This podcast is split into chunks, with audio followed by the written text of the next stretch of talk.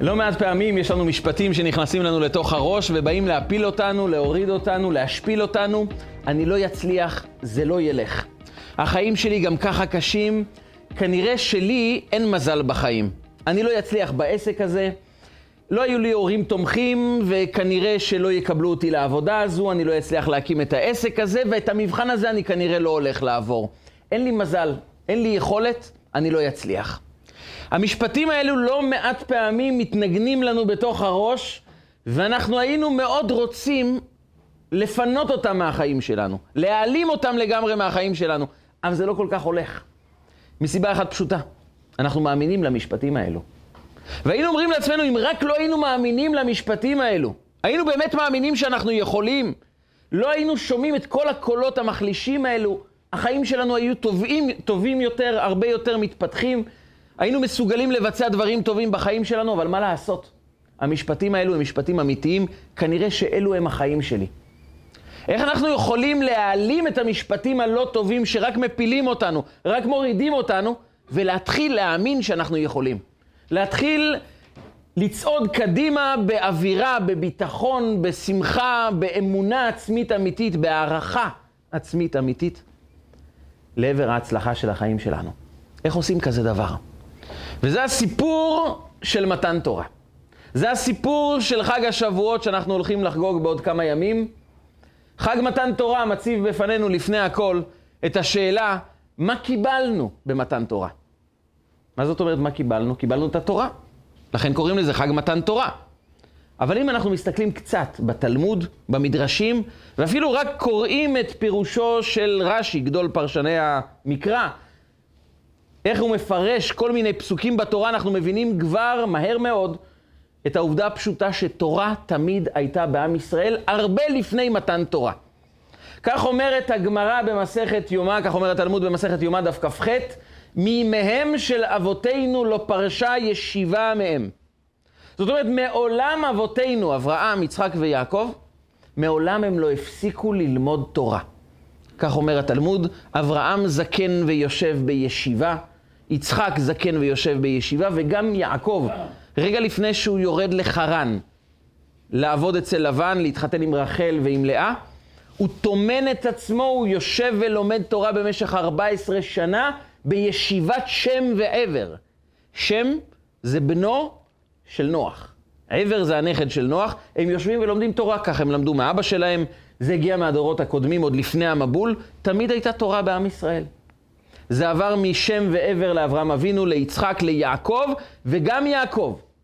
כשהוא אמור לרדת למצרים לפגוש את הבן העובד שלו, שלמעלה מ-20 שנה הוא לא ראה אותו, הוא רוצה לרדת למצרים, אבל אומר הפסוק משפט מטלטל. אומרת התורה, ואת יהודה שלח לפניו, להורות לפניו גושנה. הוא שולח את יהודה רגע לפני שהוא הולך לפגוש את הבן האהוב שלו, שהוא לא ראה אותו במשך שנים רבות. רגע לפני הוא אומר, אני לא יכול להיכנס למצרים לפני שאני שולח את יהודה להורות. מה זה להורות? אומר לנו רש"י, להקים לו בית תלמוד. אומר, אני לא יכול לדרוך במצרים לפני שיש כבר ישיבה שיושבים ולומדים תורה, שידעו את כל חוקי התורה, ורק אז אני יורד למצרים. הוא יורד למצרים, והוא מלמד בישיבה הזו, הוא מלמד את הילדים שלו, את הנכדים שלו, את הנינים שלו, ועם ישראל ממשיך את המסורת היהודית, גם שבט לוי. בזמן שעם ישראל נמצא בשעבוד הקשה ביותר, עבודת פרך במצרים, שבט לוי, בצורה ניסית, באישור של פרעה, הם פטורים מעבודת פרך, הם יושבים ולומדים תורה, הם ממשיכים את המסורת היהודית, בזמן שכל שאר עם ישראל אמורים לעבוד בפרך, הם שכחו את כל המוצא שלהם, את הזהות שלהם, חוץ מדברים בסיסיים, הם רק עבדים. הם שכחו את כל המסורת היהודית, הם התחילו לעבוד עבודה זרה. כמעט וכל הרעיון של אברהם אבינו, האמונה שאברהם אבינו שתל כאן בעולם, כמעט נעלמה לגמרי. שבט לוי שומרים על זה. ועם ישראל צועדים במדבר, כי הקדוש ברוך הוא אמר למשה רבנו את המשפט הבא: בהוציאך את העם ממצרים, תעבדון את האלוקים על ההר הזה.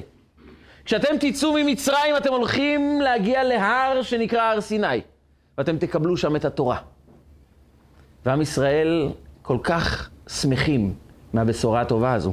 הם סופרים את הימים. עד היום אנחנו סופרים את העומר. 50 יום מפסח עד חג השבועות, כחזרה להשתוקקות של עם ישראל לקבל את התורה. הם מגיעים להר סיני והם עומדים לקבל את התורה. מה הם אמורים לקבל שאין להם? הרי אברהם אבינו למד תורה, יעקב למד תורה, שבט לוי למדו תורה. יש להם 70 זקנים שיודעים את התורה, לא צריך לתת להם את התורה, יש להם כבר את התורה. אז מה הקדוש ברוך הוא נתן לנו שלא היה לנו, אם למדנו תורה? והגמרא, התלמוד ממשיך ומסביר לנו שאברהם אבינו לא רק שהוא ידע את התורה, התורה, הכוונה היא לא הסיפורים שהתרחשו אחרי יציאת מצרים, אלא המצוות. את כל המצוות הוא כבר ידע. הוא קיים את כל המצוות, כולל המצוות שחכמים יתקנו לנו בדורות מאוחרים יותר. הם רק הפכו את זה לחובה, אבל אברהם אבינו כבר ידע מזה. הם למדו תורה, הם קיימו את המצוות, ואז הם מגיעים להר סיני כדי לקבל את התורה. למה צריכים לקבל את התורה? יש לנו כבר תורה. כנראה שבמתן תורה קיבלנו לא רק את המצוות, לא רק את הטקסט, לא רק את הכתובים, קיבלנו משהו מהותי, שאת הרגע הזה אנחנו חוגגים בחג השבועות, חג מתן תורה. אבל מה קיבלנו שלא היה לנו? אם למדנו תורה עד עכשיו, מה עכשיו מתחדש? מה הבשורה המיוחדת של חג השבועות שלא הייתה לנו עד היום? יש סיפור מפתיע, מוזר מאוד, אבל ביחד עם זה הסיפור הזה הוא סיפור מכונן בכל הבנת המושג חג מתן תורה. הסיפור הזה מופיע בגמרא בתלמוד במסכת שבת, דף פ"ח, וכך מספרת הגמרא. משה רבנו עולה למרום. בשעה שעלה משה למרום לקבל את התורה, הוא מגיע לקבל את התורה. נזכיר, מרגע יציאת מצרים אנחנו סופרים את הימים עד שנקבל את התורה.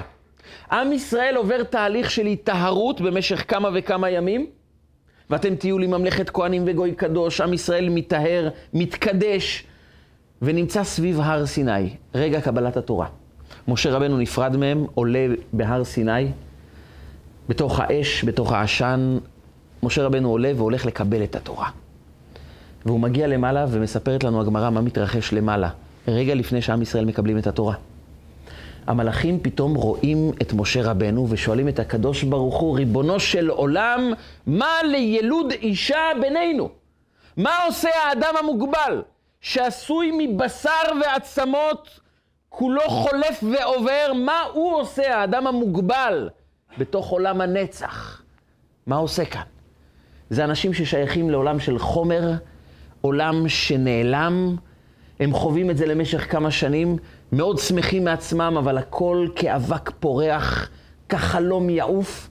מה האנשים האלה עושים בעולם של אמת, עולם של נצח, עולם של קדושה? אומר להם הקדוש ברוך הוא, זה מאוד פשוט, הוא בא לקבל את התורה. המשפט הזה גרם לזעזוע גדול למעלה. כל המלאכים באים ומתחילים לצעוק, מה אנוש כי תזכרנו ובן אדם כי תפקדנו? למה אתה נותן את זה לבני אנוש?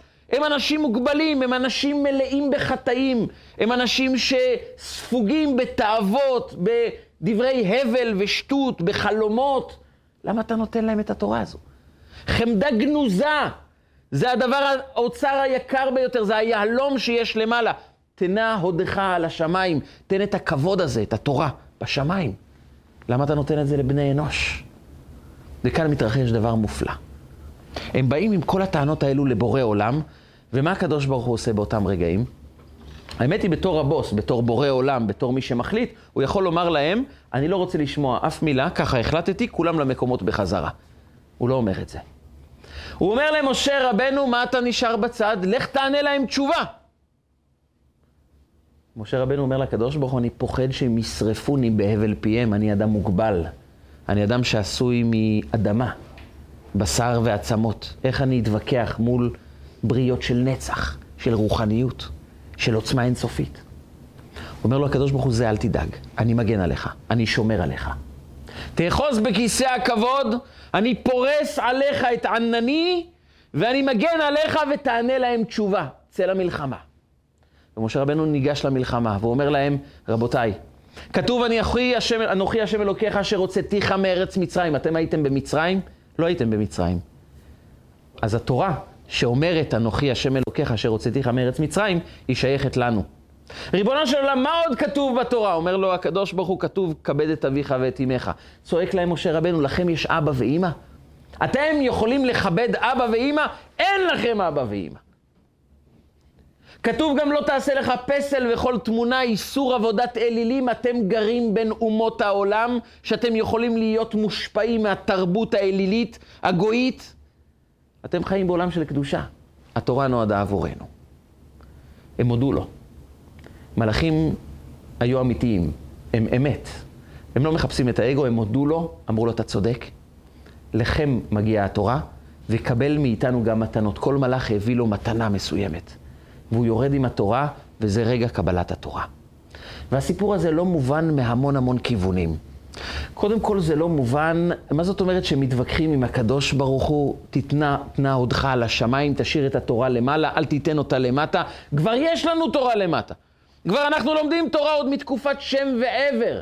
עוד לפני המבול, אחרי המבול, בתקופת האבות, בתקופ, בתקופת השיעבוד, יש תורה. מה עכשיו אתה נותן את התורה? על מה הם מתווכחים? הרי תורה כבר יש למטה. אתם גם לומדים תורה, תמשיכו ללמוד תורה. אם יש את ספר התורה, שילמדו למעלה, שילמדו למטה, על מה מתווכחים כאן? מה הבעיה? יש תורה למעלה, יש תורה למטה, שהם ילמדו למעלה, שבני ישראל ילמדו למטה, ושלום על ישראל ועל המלאכים. על מה הוויכוח? ויותר מזה, למה הקדוש ברוך אומר למשה רבנו, תענה להם תשובה? למה זה אמור להיות הטיפול האישי של משה רבנו? אתה ריבונו של עולם, בורא עולם, בראת את המלאכים, אתה קובע מה מתנהל כאן, אתה קובע מה יתרחש, למי אתה רוצה לתת את התורה. משה רבנו צריך לומר לקדוש ברוך הוא, תסתדר איתם אתה, אתה בורא עולם. הוא יכול לפנות למלאכים ולהגיד להם, ככה ריבונו של עולם החליט, ואתם חייבים לציית, ובזה נגמר הסיפור. לא, הוא מתווכח איתם, הוא נלחם איתם. מה הסיפור, עומק הסיפור של הוויכוח בין המלאכים לבין משה רבנו, והקדוש ברוך הוא נמצא בצד כאילו שזה לא עסק שלו. למה הקדוש ברוך הוא לא מתערב? למה הוא משאיר את משה רבנו לבד, הוא מגן עליו, אבל אומר לו, זה סיפור שלך. והסיפור הזה מבטא את הרעיון העמוק של מתן תורה. את המצוות יש לכם. אתם יודעים מה צריך לעשות. אתם למדתם תורה, אתם לומדים תורה, יש לכם זקנים, יש לכם חכמים, אבל דבר אחד אין לכם. לא קיבלתם מילה אחת עדיין. אחריות. האחריות לא הייתה עליכם. אברהם אבינו למד תורה, אבל זו לא הייתה חובה, זו לא הייתה אחריות שלו, זו הייתה יוזמה אישית שלו. הוא הזדהה עם התורה, הוא אהב את התורה, הוא השתוקק ללמוד תורה, הוא רצה לדבוק בקדושה, באמת האלוקית, וכך גם יצחק וכך גם יעקב, וכך היה לימוד התורה במשך כל הדורות. ואז מגיע רגע מתן תורה. במתן תורה אומר הקדוש ברוך הוא, אני מעניק לכם את התורה, אני לא נותן לכם את הטקסט. אני לא נותן לכם רק את הכתובים. אני לא רק אומר לכם מהם רשימת המצוות. אני מעניק לכם עכשיו את האחריות על התורה. מהרגע הזה, אתם קובעים מתי יהיה ראש חודש, מתי יהיה ראש השנה. מה ההחלטה של התורה? יש בזה הרבה כיוונים, למעלה כבר לא מחליטים שום דבר. זו החלטה אישית שלכם, כי אחריות על התורה, על המסר של התורה, על האור שיצא מהתורה בעולם, עוברת אליכם. אתם אחראים. אתם לא פקידים שאמורים לבצע משימות. אתם בעלי המפעל. אומר המדרש משפט מטלטל. נתתי את התורה לישראל. כביכול נמכרתי עימה. אני מכור כעת, דרך התורה שהענקתי לכם, אני נתתי את עצמי בידיים שלכם, אני כבר לא קובע כמה אור יהיה בעולם. אני מנהל את העולם, אבל האחריות על האור שיהיה בעולם היא מגיעה דרך העבודה שלכם, דרך האחריות שלכם. אתם לא פקידים, אתם לא סתם אנשים שבאים לחיות, מסיימים את החיים ונגמר הסיפור. אין לכם רק רשימה של מטלות. האחריות היא עליכם. אני לא יכול לשנות את העולם, רק אתם יכולים ליצור אור אמיתי בעולם. זו אחריות שלכם. ולכן הוא רואה את משה רבנו ואומר למשה רבנו, אתה רואה את המלאכים שמתווכחים? זה כבר לא התפקיד שלי, זה עבר ממני, אליך. משה קיבל תורה מסיני, הוא קיבל אחריות. את התורה אפשר ללמוד גם למעלה וגם למטה, זה לא אמור להיות בסיס למריבה, אין מה לריב, כולם יכולים ללמוד את התורה. הוויכוח, היא, הוויכוח הוא, על מי מוטלת האחריות? על מה התורה אומרת, ומי מעביר את המסר של התורה כדי להאיר את העולם? המלאכים אומרים לקדוש ברוך הוא, אתה נותן את האחריות על הקדושה, על האור האלוקי, על החמדה גנוזה לבני אנוש שפלים, ירודים, מלאים בתאוות, מלאים ביצרים. להם אתה נותן את התורה, הם יחליטו מה התורה אומרת, הם יקבעו מה תהיה ההלכה, עליהם מוטלת האחריות להביא את האור לתוך עולם חשוך לאנשים השפלים האלה. והקדוש ברוך הוא אומר למשה רבנו, זה הרגע שלך. אתה תפסיק לומר, המלאכים יותר חזקים ממני. אל תפיל את האחריות כעת על בורא עולם, האחריות מוטלת עליך. צא להילחם, אתה מסוגל. האחריות מגיעה אליך עם משפט נוסף, אתה יכול. אחוז בכיסא הכבוד. אני פורס את ענני עליך, אני מגן עליך, ואני אומר לך משפט אחד, אתה מסוגל, אתה יכול, ולכן קיבלת את האחריות הזו. ומשה רבנו מבין, הוא לא אומר לקדוש ברוך הוא, תדבר איתם אתה. הוא לא אומר למלאכים, ככה הקדוש ברוך הוא רצה, הוא לא מפיל אחריות על אנשים אחרים, גם לא על בורא עולם. הוא לוקח את האחריות והוא ניגש למלחמה. הוא אומר למלאכים, התורה מתאימה לנו, כי אנחנו יצאנו ממצרים, אנחנו נאבקים, לנו יש התמודדויות, אנחנו נמצאים בין אומות העולם, אנחנו נמצאים בתוך מלחמת של תרבויות. ובגלל שאנחנו מאמינים בעצמנו, ואנחנו יודעים שהאחריות מוטלת עלינו, התורה מגיעה לנו. כי הקדוש ברוך הוא רוצה להטיל אחריות על מישהו שיש לו התמודדויות. לכם אין התמודדויות. לא יצאתם ממצרים, אתם לא יודעים מה זה מאבקים בחיים. אתם לא יודעים מה זה קושי, אתם לא יודעים מה זה עבודת פרך. אתם לא יודעים מה זה לחיות בתוך עולם שכולו אומר מסר אחד, ואתה צריך לומר מסר אחר. אתה צריך להיות שונה. אתה צריך להילחם מול תאוות, מול יצרים, מול התמודדויות, מול קשיים, מול מצרים, אתם לא יודעים מה זה. והתורה ניתנה לאלה שמוכנים לקחת אחריות בתוך עולם של התמודדויות. והמלאכים מבינים את הרעיון. הם מבינים שהתורה צריכה להינתן למי שלוקח אחריות על חיים של התמודדויות. והם נותנים לו מתנות, ומשה רבנו קיבל תורה מסיני ומסרה ליהושע.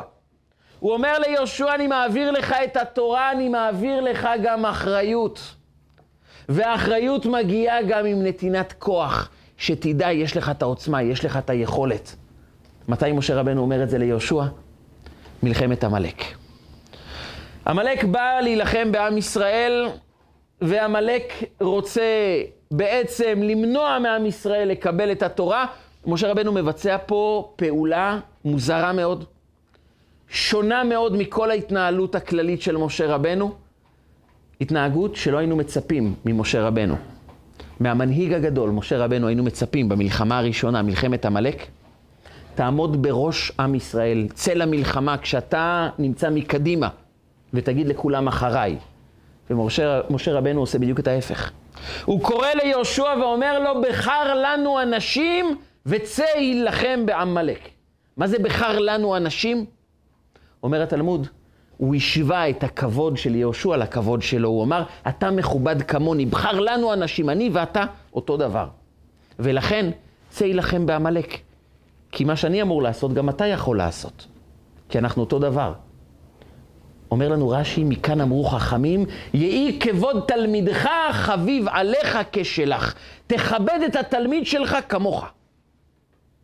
זה מאוד מוזר, תכבד את התלמיד שלך, אבל למה התלמיד שלך אמור לבצע את העבודה שאתה אמור לעשות? צא יילחם בעמלק ותכבד את התלמידים שלך. אבל משה רבנו אומר ליהושע, צא יילחם בעמלק, אנוכי ניצב על ראש הגבעה. אני נמצא בצד. בדיוק את אותה פעולה שהקדוש ברוך הוא עשה למשה רבנו, משה עושה ליהושע. הקדוש ברוך הוא אמר למשה רבנו, צא תילחם במלאכים, אני עומד בצד. אני אגן עליך, יעזור לך, אבל אתה תילחם. ומשה רבנו עושה את אותו דבר ליהושע. אנוכי ניצב על ראש הגבעה, אני אתפלל עליך, אני אגן עליך, אבל אתה תצא להילחם. הרעיון המרכזי הוא אחד, תיקח אחריות. זה סוד מתן תורה. האחריות עליך כי אתה מסוגל, אתה יכול. צא יילחם בעמלק באלו שאומרים שיש הבדל בין משה ליהושע. משה קיבל תורה. משה הוא אדם גדול. גם אם אנחנו מדברים לפני מתן תורה, משה רבנו הוא המנהיג, הוא לוקח אחריות. אבל תמיד כשמנהיג לוקח אחריות, העם אומרים, יש מישהו שלא ישן בלילה, אנחנו יכולים ללכת לישון. פעם שאלו את הרבי מלובביץ', למה הוא לא ישן? בקושי הוא ישן, הוא עובד כל כך הרבה, למה אתה לא ישן? אז הוא אמר להם, כי יש אחרים שהולכים לישון. וכשיש אחרים שהולכים לישון, אתה חייב לקחת אחריות. נכנס אליו חסיד אחר ושאל אותו, רבי, למה אתה מתעסק עם כל הבעיות של העם היהודי? למה אתה מתעסק עם כל הבעיות? תתעסק בדברים טובים, נוחים, אוהבים אותך, שליחי חב"ד בכל העולם, תורה בכל העולם. למה אתה מתעסק עם כל נושא ונושא, גם עם נושאים שמעוררים מחלוקות ומלחמות? למה אתה מתעסק בהכל? הוא אמר לאותו חסיד דבר מאוד מעניין. מה הפעולה הראשונה שמשה רבנו עושה כשהוא יוצא מארמונו של פרעה? כידוע, משה רבנו גדל בארמון פרעה בתור ילד קטן. בתיה, בת פרעה, לקחה אותו מהיאור, גידלה אותו בארמון פרעה. הוא גדל, הוא יודע שהוא יהודי, והוא יוצא בפעם הראשונה לירות בסבלות איכיו. הוא יוצא לירות בסבל של עם ישראל. הוא יוצא החוצה, ומה הוא רואה? בפעם הראשונה, כשמשה רבנו יוצא, בתור אדם שמרגיש חלק מהעם היהודי וכואב לו על הסבל של עם ישראל, מה הוא רואה? איש מצרי מכה איש עברי. מה משה רבנו עושה באותם רגעים? אומרת לנו התורה. ויפן כה וכה וירא כי אין איש. הוא מסתכל ימינה ושמאלה, רואה שאין אף אחד? ויח את המצרי ויתמנהו בחול. למחרת הוא יוצא, הוא רואה שתי יהודים רבים, הוא צועק בכאב. לא מספיק מה הגויים עושים לנו, אתם רבים, רשע, למה אתה כרעך? מה אומר לו היהודי? על להורגני אתה אומר, כמו שהרגת את המצרי? מה אתה חושב, שאף אחד לא ראה אותך? תפסנו אותך, ראינו אותך, ואנחנו כבר מעבירים את המידע לפרעה. שאל אותו הרבי מלובביץ' באותה פגישה, משה רבנו כשהוא הסתכל ימינה ושמאלה, הוא לא ראה טוב? הוא לא הסתכל ימינה ושמאלה כמו שצריך? האמת היא שרש"י ער לשאלה הזו, ולכן הוא מפרש, ויפן כה וכה, הוא הסתכל האם המצרי הזה עתיד לצאת פעם איזה בשורה טובה לעולם, הוא ראה שלא, אז הוא הרג את המצרי הזה. אבל בפשוטם של דברים. המובן הפשוט, הוא הסתכל ימינה ושמאלה, הוא לא שם לב שראו אותו, הוא פשוט טעה. וכאן הסביר לו הרבי מלובביץ', הוא הסתכל ימינה ושמאלה, לא לראות אם אנשים מסתכלים עליו או לא מסתכלים עליו, זה לא עניין אותו. הוא הסתכל ימינה ושמאלה ושאל את עצמו שאלה אחת, מי לוקח כאן אחריות על זה שיהודים מקבלים מכות? מי לוקח אחריות על הסבל של עם ישראל? ויפן כה וכה, אמר, יש אחד שלוקח כאן אחריות, יש אחד שלוקח את זה ללב, שאומר, זה אחריות שלי, אני הולך לשנות את הדברים. ויפן כה וכה אין איש. הוא רואה שאף אחד לא לוקח אחריות. הוא אומר, אז זה התפקיד שלי. במקום שאין איש, השתדל להיות איש. לכן משה רבנו נקרא והאיש משה. זה איש שלוקח אחריות. אומר, אין ברירה, כשאתה מסתכל ימינה ושמאלה, אתה צריך לבדוק דבר אחד. מישהו לוקח אחריות? אם לא, זה אומר שזו אחריות שלך. צא, יילחם בעמלק. הקדוש ברוך הוא אומר את זה למשה רבנו, צא תילחם במלאכים, זו אחריות שלך. מתן תורה זה לא להעביר את הטקסט, לא להעביר את המצוות, אנחנו יודעים מה כתוב, אבל עדיין לא קיבלנו את זה כאחריות אישית שלנו. מהרגע הזה אנחנו מקבלים אחריות. ולכן משה מתווכח עם המלאכים. ולכן משה אומר ליהושע, אתה תאמר לעמלק בדיוק את אותם דברים. כשעמלק אומרים, זו אחריות של משה המנהיג, הוא אחראי, אתה תאמר, אני התלמיד, ואני לוקח אחריות. וזו המלחמה האמיתית. המלחמה האמיתית היא לא מלחמה פיזית בינינו לבין עמלק. זו מלחמה רוחנית. עמלק באים לומר, יש את המנהיגים, יש את הזקנים, יש את האנשים שלוקחים אחריות. אתם הדור החדש, התלמידים, תהנו לכם מהחיים. המשפט שעמלק מאוד מאוד אוהב, זה המשפט של אה, סבא שלי היה צדיק.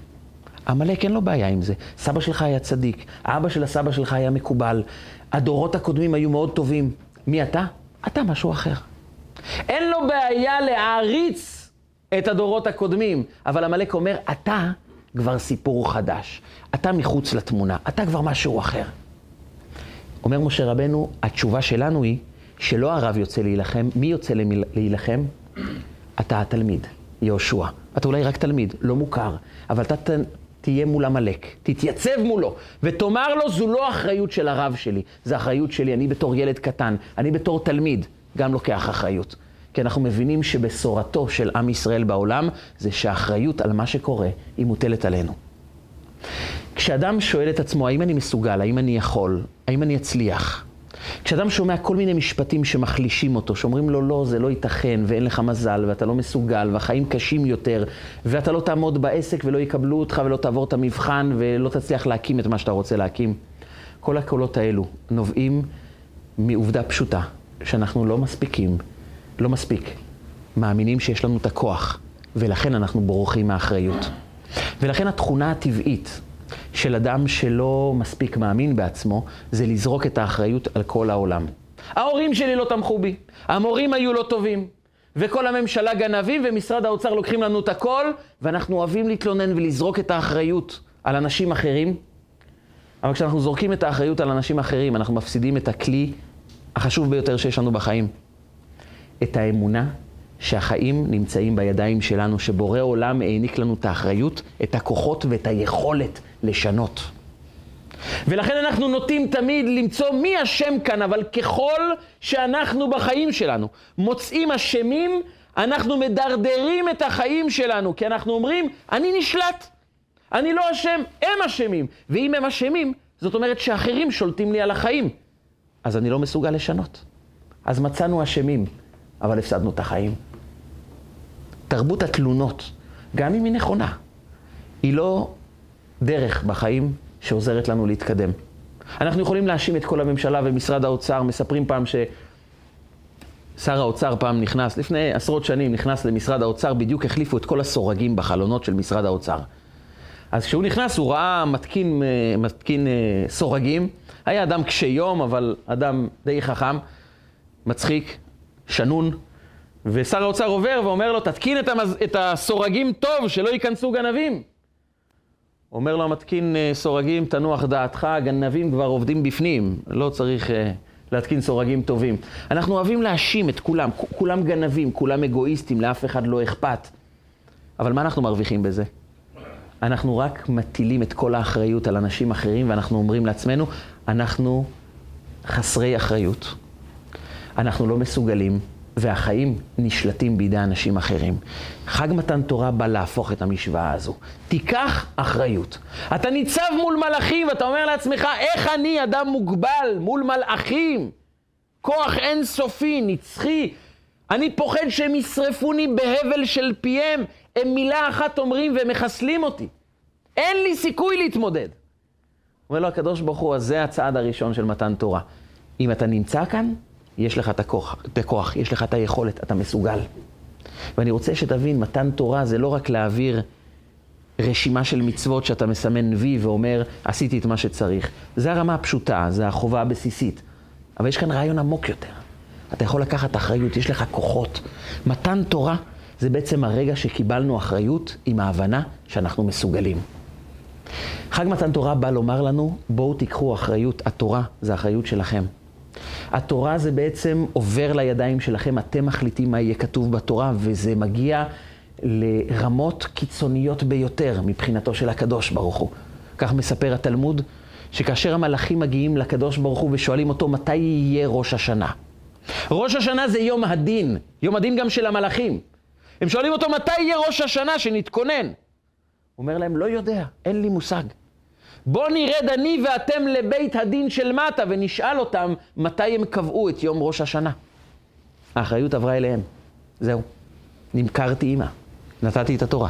מתן תורה זה מתן האחריות, העברת התורה לאחריותה של עם, לאחריותו של עם ישראל. זו אחריות בלעדית של עם ישראל.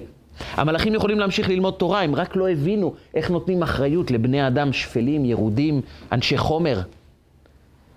והקדוש ברוך הוא אומר מסיבה אחת, כי אני מאמין בהם, כי אני יודע שיש להם כוחות, ולכן נמכרתי עימה, אני נותן את התורה.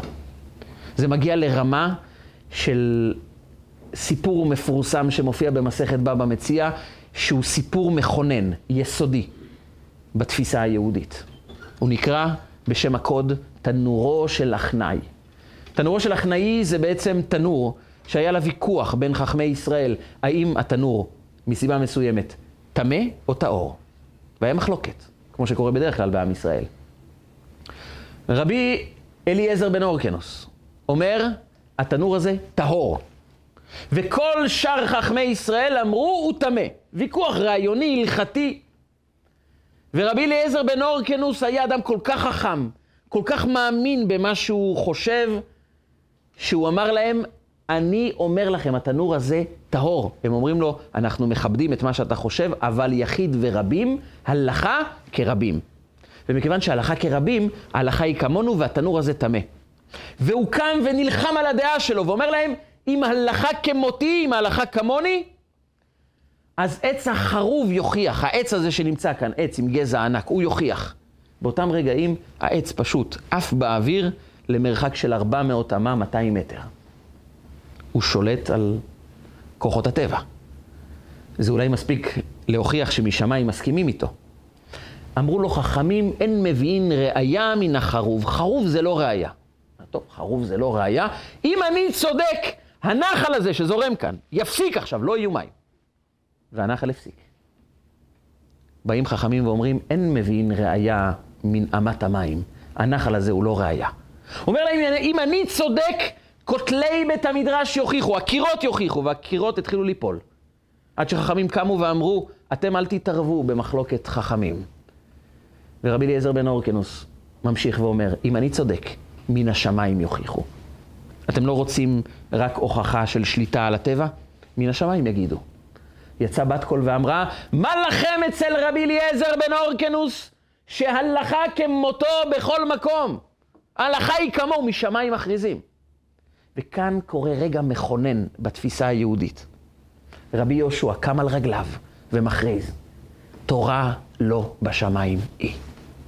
שכבר ניתנה תורה בעם ישראל, בהר, לעם ישראל בהר סיני, ומהרגע שניתנה תורה, אז תורה לא בשמיים היא, זה אחריות שלנו, ואנחנו פוסקים.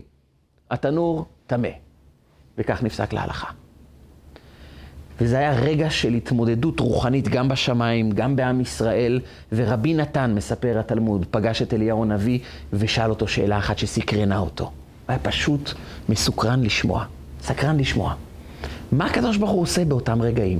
הרי משמיים מכריזים הלכה כמו רבי אליעזר בן אורקנוס. וחכמים אומרים תורה לא בשמיים, אנחנו לא משגיחים בבת קול. לא שומעים את הקולות מהשמיים. מה עושה ריבונו של עולם בזמן כזה? אומר לו אליהו הנביא, משפט אחד. ריבונו של עולם, קודשא בריחו, כחייך ואמר, הוא היה מחייך, שמח ואמר, ניצחוני בניי, ניצחוני. הוא מחייך ואומר, הם ניצחו אותי. הם אומרים, אתה לא מחליט. אבל אני מחייך. למה אני מחייך? כי הם הבינו את הרעיון של מתן תורה. האחריות עברה אליהם. ואני יודע שמהרגע שהם קמים על רגליהם ואומרים, תורה לא בשמיים היא, הם לוקחים אחריות. ואם הם לוקחים אחריות, הם מבינים כמה כוחות יש להם. ואז הם יכולים לגשת קדימה. במקום לומר כולם נגדנו וכמה קשה להיות יהודי וכמה התמודדויות וכמה צרות, הם שואלים את עצמם שאלה אחת, אז מה האחריות שלי? וכשאדם לוקח אחריות, הוא לוקח את המושכות של החיים שלו בידיים והוא מתחיל להאיר את העולם. הוא לא שקוע בתלונות כי תלונות והאשמות רק משאירים אותנו אנשים בודדים, מתוסכלים, שחשים שהחיים יותר חזקים מהם ואנחנו לא יכולים לשנות שום דבר. אבל מתן תורה זה הרגע שקיבלתם את התורה, קיבלתם אחריות, ואחריות תמיד מגיעה עם משפט נוסף. אני נותן לכם אחריות מסיבה אחת, אני פשוט מאמין בכם. אני פשוט יודע שיש לכם כוחות. והרגע הזה של מתן תורה, זה הרגע שאנחנו מבינים שיש לנו את הכוחות, והאחריות מוטלת עלינו. והדרך לחוש שאנחנו מסוגלים ויכולים, זה כמה שפחות להאשים, ויותר לשאול את עצמנו, מהי האחריות שאני לוקח? אבל יש דרך נוספת, שאותה מגלה לנו רבן יוחנן בן זכאי. יש משנה במסכת אבות מפתיעה ביותר, מוזרה ביותר, ייחודית לרבן יוחנן בן זכאי. אומרת המשנה, חמישה תלמידים היו לו לרבן יוחנן בן זכאי. היה לו את רבי אליעזר בן אורקנוס. היה לו את רבי אלעזר בן ערך, היה לו את רבי יהושע בן חנניה, רבי יוסי, רבי שמעון בן נתנאל. חמישה תלמידים היו לו לרבן יוחנן בן זכאי, הוא היה מונה שבחן. הוא היה מדבר על השבח של כל תלמיד. הוא אומר, רבי אליעזר בן, רבי בן אורקנוס, בור סוד שאינו מאבד אף טיפה, יכולת זיכרון מוחלטת, הוא זוכר הכל. רבי אלעזר בן ערך כמעיין המתגבר. רבי יהושע בן חנניה אשרי יולדתו, ואחר כך הוא אומר, יש ירחת. הוא מונה את השבח, או חסיד, הוא מונה את השבח של כל תלמיד ותלמיד. והשאלה היא, אצל איזה עוד חכם בעם ישראל מצאנו משנה, תלמוד, מדרש, שמספר על השבח שהוא שיבח, שיבח את התלמידים שלו? זה לא קיים אצל אף אחד. לא אצל רבי יהודה הנשיא, לא אצל רבי עקיבא, אצל שום חכם לא ראינו שהיו לו כך וכך תלמידים והוא היה מונה שבחן. מה קרה אצל רבי יוחנן בן זכאי? למה דווקא הוא מונה שבח של כל תלמיד ותלמיד. ונמצא כאן יסוד מאוד חשוב לחיים שלנו. רבן יוחנן בן זכאי, כדי להבין למה הוא מונה את השבח של כל תלמיד ותלמיד, אנחנו צריכים להבין באיזה תקופה הוא חי. רבן יוחנן בן זכאי חי בתקופה הקשה ביותר של עם ישראל, חורבן בית המקדש השני. מרגע מתן תורה, כל הזמן יש לנו מנהיג עם ארון הקודש, עם משכן שמלווה אותנו במדבר, מלווה אותנו אחר כך בשילה, משכן שילה, בנוב, בגבעון, תמיד יש ארון הקודש, יש לנו את בית המקדש הראשון, תקופה קצרה של גלות 70 שנה, אבל אנחנו חוזרים לארץ ישראל, מקימים את בית המקדש השני, ואז מגיע החורבן. ורבן יוחנן בן זכאי רואה את חורבן בית המקדש, חורבן שעד היום אנחנו נמצאים בתוכו. עד היום אין בית, את בית המקדש. ורגע חורבן בית המקדש זה לא רק רגע של שריפה של בית שמאוד חשוב לנו. כל חיי העם היהודי היו תלויים בבית המקדש. זה היה הזהות שלהם, זה היה הרעיון שבשבילו הם חיים, זה הייתה התשוקה שלהם, זה היה בעצם מגדיר האישיות שלהם, בית המקדש. וכאשר בית המקדש נחרב, משהו נחרב בלבבות של עם ישראל. משהו נשרף גם בתוך האישיות, הזהות היהודית. ורבן יוחנן בן זכאי נמצא ברגע התפר הזה, המעבר מבניין בית המקדש לחורבן בית המקדש, שהוא בעיקרו חורבן אמיתי, פנימי, של לבבות שבורים, עצובים, עד כדי כך שאנשים כבר איבדו טעם לחיים שלהם. מה עושים ברגעים כאלה? חמישה תלמידים היו לו לרבן יוחנן בן זכאי. הוא קורא לכל תלמיד ותלמיד ואומר להם, אתם לא סתם תלמידים. אתם לוקחים אחריות, בדיוק כמוני, לשמר את עם ישראל. לדאוג שעם ישראל לא יתייאשו. ואתם יודעים איך אני מטיל עליכם אחריות? אני מספר לכם על השבח הגדול שיש לכם. אתה, רבי אלעזר בן ערך, אתה כמעיין המתגבר. אתה תלמד את עם ישראל להתגבר על קשיים. אתה תלמד אותם שגם במקום ריקני יש בתוכנו מעיין שיכול להתגבר. גם אם נשרף בית המקדש, אנחנו נתפלל לבניינו, אבל נזכור תמיד שבלב שלנו יש מעיין שמתגבר. זו אחריות שלך. כי אם יש לך את הכוחות האלו, אז אתה מסוגל, ולכן גם יש לך אחריות. ואתה, רבי אליעזר בן אורקנוס, אתה בורסות שאינו מאבד אף טיפה, אתה תשמר את המסורת היהודית. ואתה, רבי יהושע בן חנניה, אשרי יולדתו, יש לך מידות טובות, אתה תשמר את הזהות היהודית, את המידות הטובות, את ההנחלה של הנפש היהודית לדורות הבאים. אתה תהיה ירא חטא ואתה תהיה חסיד. הוא נתן לכל אחד שבח, שבעצם אומר לו, השבח שלך זו האחריות שלך. תלמדו מהם התכונות המיוחדות שבכם, כי ככל שאדם מבין מהם הכישרונות שלו, מהם היכולות שלו, הוא לא מנסה להיות משהו אחר, הוא לא מנסה לחקות את האחרים, הוא מתמקד בתפקיד שלו.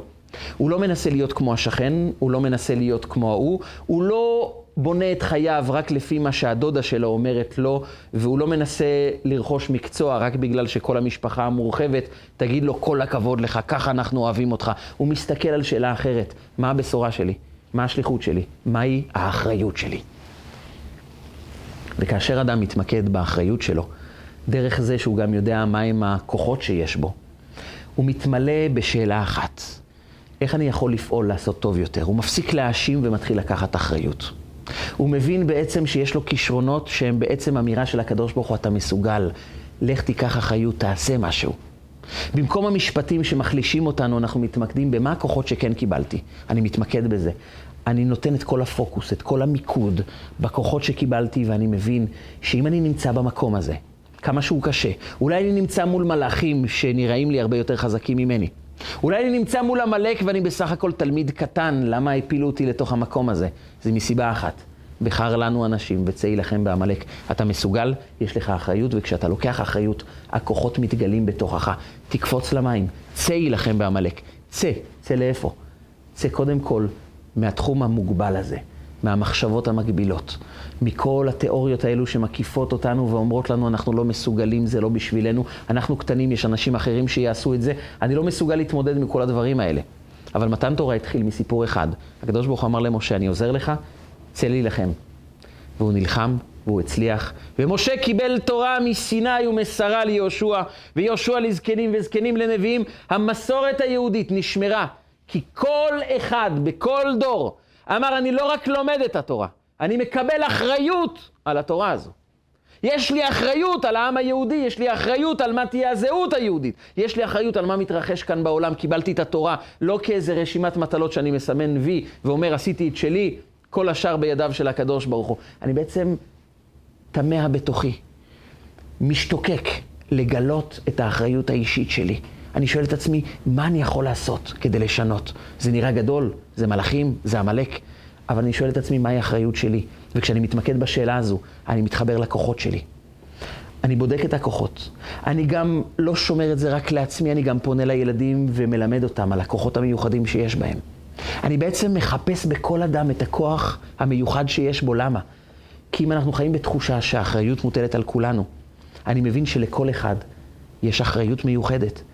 וזה פשוט מסקרן אותי, לדעת מה הבשורה של כל אחד, הכוח המיוחד שבו. ורבן יוחנן בן זכאי בדור הכל כך קשה, דור החורבן, הוא פונה לכל אחד ואומר לו, זה הכוח שלך. תתמקד בכוח הזה, תדע מי הוא, מה הוא, ותיקח אחריות. הוא שיבח את התלמידים שלו, כי הוא אמר להם, יש לכם כוחות ואתם מסוגלים, וככל שתתמקדו בכוחות שלכם ותיקחו אחריות, אתם פחות תראו בעיות ויותר תראו תפקידים.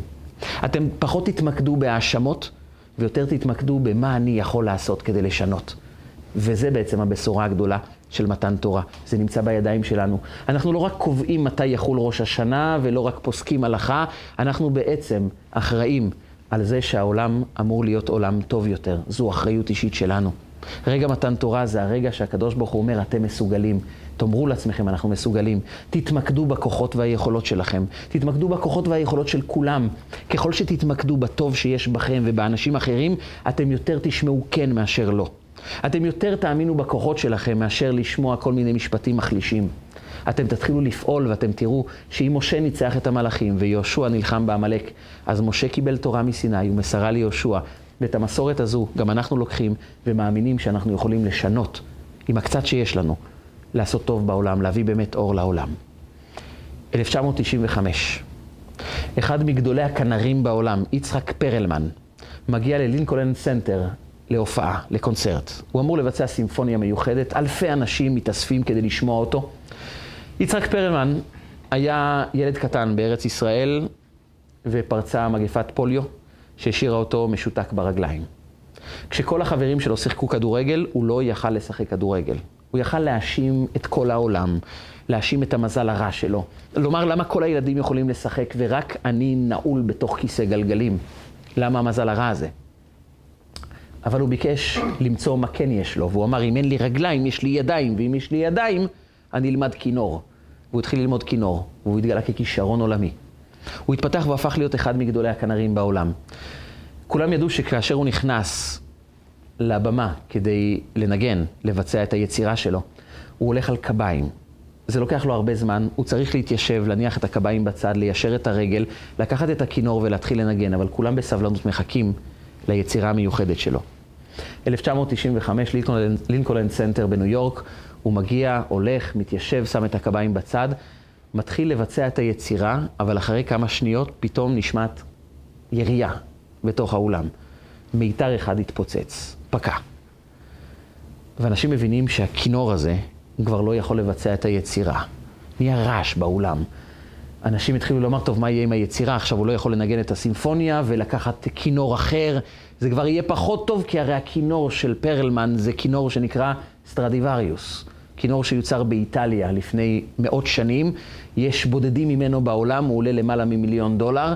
והוא מנגן על הכינור הזה, וכינור אחר זה כבר לא יהיה אותו צליל, לא יהיה לו את העומק, לא יהיה לו את היצירה והיצירתיות המיוחדת של הסימפוניה הזאת.